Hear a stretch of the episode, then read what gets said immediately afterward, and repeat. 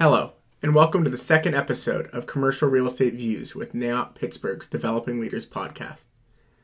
This year's Developing Leader, or D L, annual sponsor is R I D C.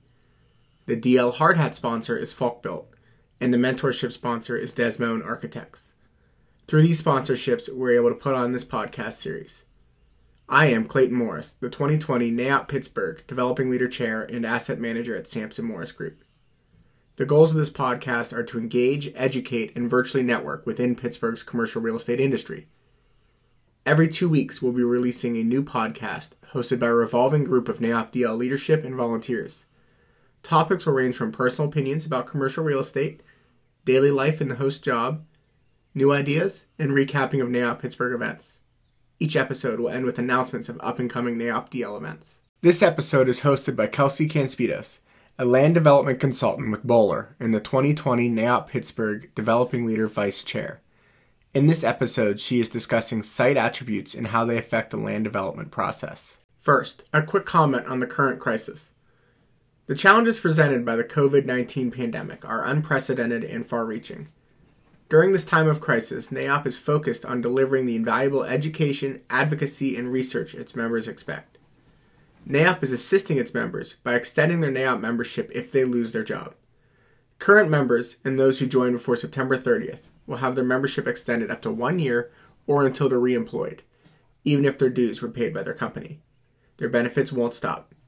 Members will retain access to the NAIOP online job bank and continue to have access to all of NAIOP Pittsburgh's chapter resources. I highly recommend everyone check out NAIOP's website and explore the free library of on-demand courses and participate in the webinar and roundtable opportunities. I personally find the webinars informative, and they have guided some of my decisions in these times. Now on to Kelsey in episode two of Commercial Real Estate Views with NAIOP Pittsburgh's Developing Leaders podcast. Hey, it's Kelsey.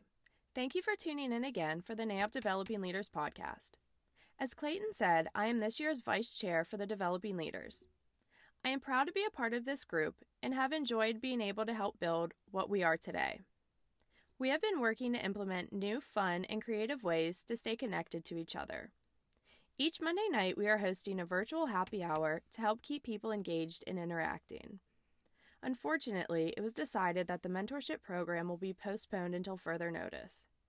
We felt that in-person interactions create stronger relationships than virtual video calls.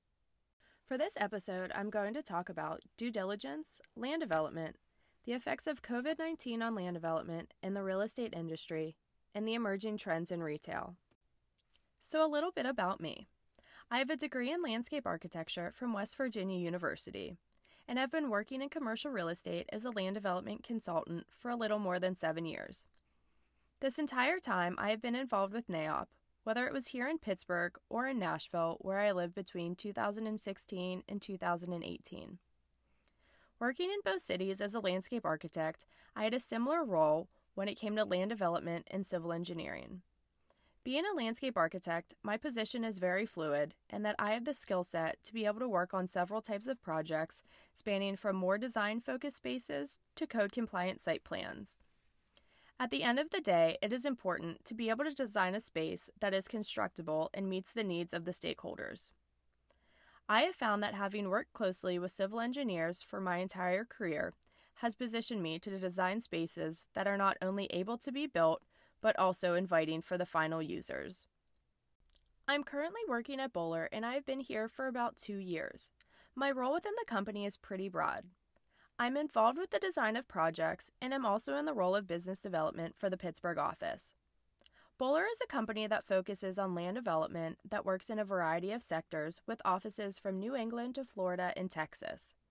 We partner with our clients to leverage industry changes, tackle site challenges, and much more to ultimately result in a successful land development project.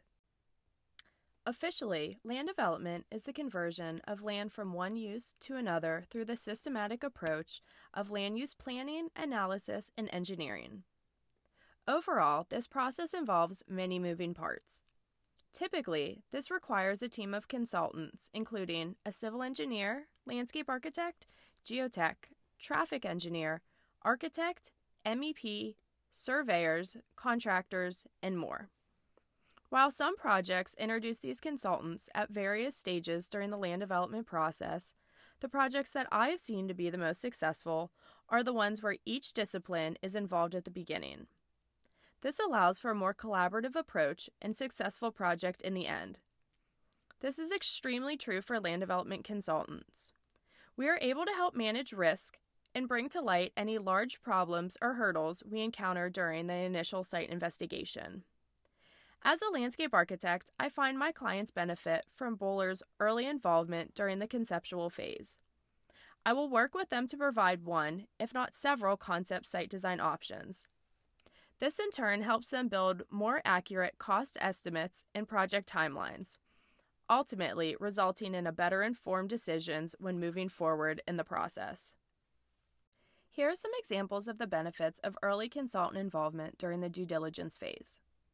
First, throughout Pittsburgh and the surrounding areas, there are many elevation challenges that can impact the scope of a project and construction cost. By conducting a conceptual grading analysis early on in the design process, the developer can gain a better understanding of the site's development potential. Depending on the existing slopes or proposed grading, development could result in lesser square feet or units than initially anticipated, or increased construction cost because of the need for retaining walls or additional earthwork. Another element that can benefit from early consultant involvement is stormwater management. With ever-changing regulations, most land development projects will need to provide some sort of rainwater mitigation. Sometimes this can increase the cost of construction or eliminate buildable area resulting from stormwater management design.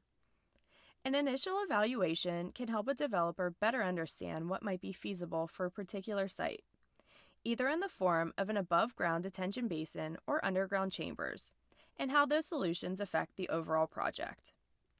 This isn't to say that these are the only important aspects of a design, but are a few items that we have seen play an important role throughout the design phases of a project. Now getting into an overview of the land development process. Many townships now require a pre-application meeting to review the proposed design.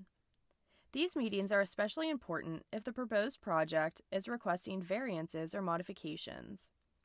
This allows the developer the ability to gauge if the township is willing to work with them to adapt the regulations to be able to move forward with the project.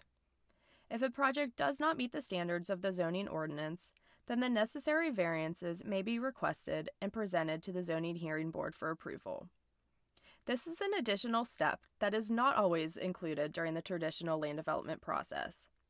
Regardless, plans are required to be submitted to the township prior to any meeting to be reviewed by their engineer.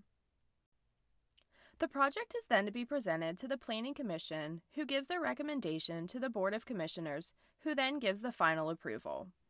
Sometimes, depending on the jurisdiction, the project can be submitted for a combined preliminary final land development application. If this is not the case, preliminary and final will need to be bifurcated and separate approvals will need to be granted. Each township, municipality, or city has a slightly different process for granting approvals depending on how advanced their code enforcement is.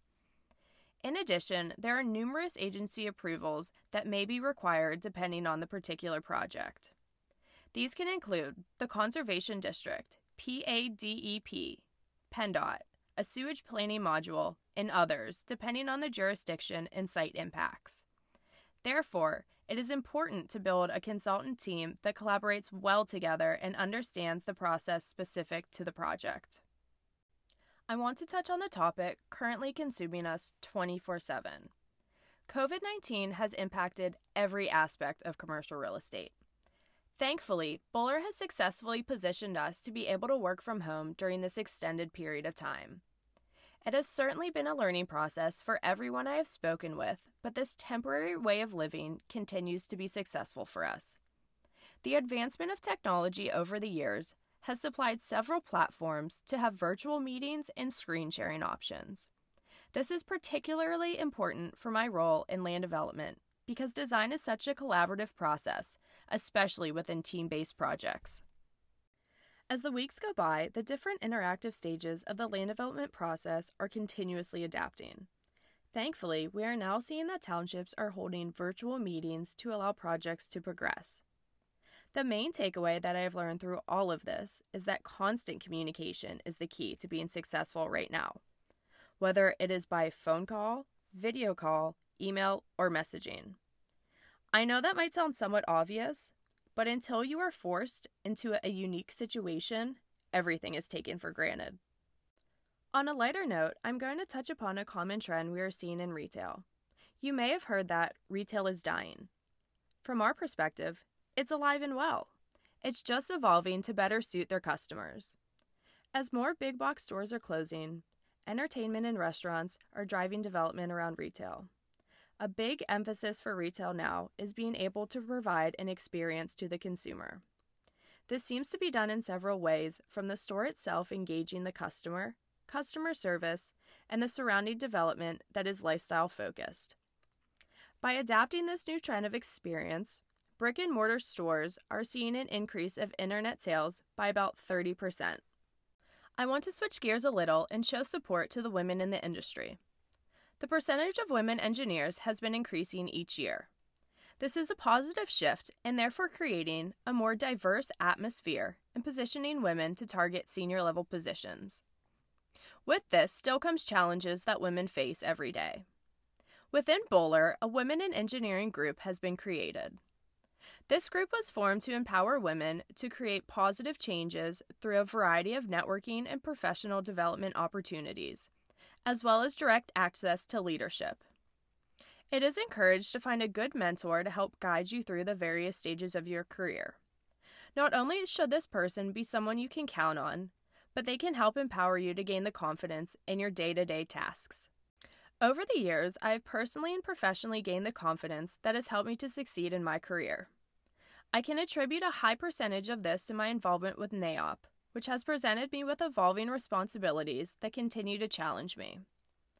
I would encourage everyone to say yes to a task when your original thought might have been no, out of fear of failure. I can proudly say that my most recent yes was the twenty twenty Awards Banquet. Public speaking in front of over nine hundred of your peers can be intimidating, but I would not have changed that for anything. Shout out to Jason Stewart for being an amazing and fun co-host. Along with being involved with the N A I O P Developing Leaders, I'm also the co-chair for the Pennsylvania-Delaware American Society of Landscape Architects Western Section Chapter. I wanted to add that April is Landscape Architecture Month, and Earth Day is on the twenty-second. Happy birthday, Dad. The theme this year is Life Grows Here. As we all sit at home right now during this period of quarantine, I challenge you to think about the different outdoor plazas, parks, and spaces that you have visited. What was the design intent of the space and the way in which you experienced it? Next time you are able to immerse yourself in a landscape, concentrate on how each of your senses responds, and remember that moment. Landscape architects enjoy designing spaces that continue to be memorable and bring people together in a synergistic way by positively highlighting the surrounding environment. Thank you for listening, and I hope I was able to provide some insight into land development or provide a refresher of information. Please feel free to reach out to me with questions on land development or how to move your next project forward. I hope to see everyone at our virtual events and hopefully soon at in-person gatherings. Kelsey, thank you for the great podcast and all of your efforts as vice chair this year. You have been instrumental in our quick pivot to virtual programming in reaction to COVID nineteen. I want to remind everyone to take advantage of the online offerings of N A I O P and join in on N A I O P's virtual chapter meetings. Also, if you are a developing leader, every Monday at eight, we are having virtual happy hours, so check your emails for the invitations and connection information. Episode three will be hosted by Jim Scalo from Burns and Scalo. He will be discussing how COVID nineteen will accelerate the evolution of office. Thank you, Clayton Morris.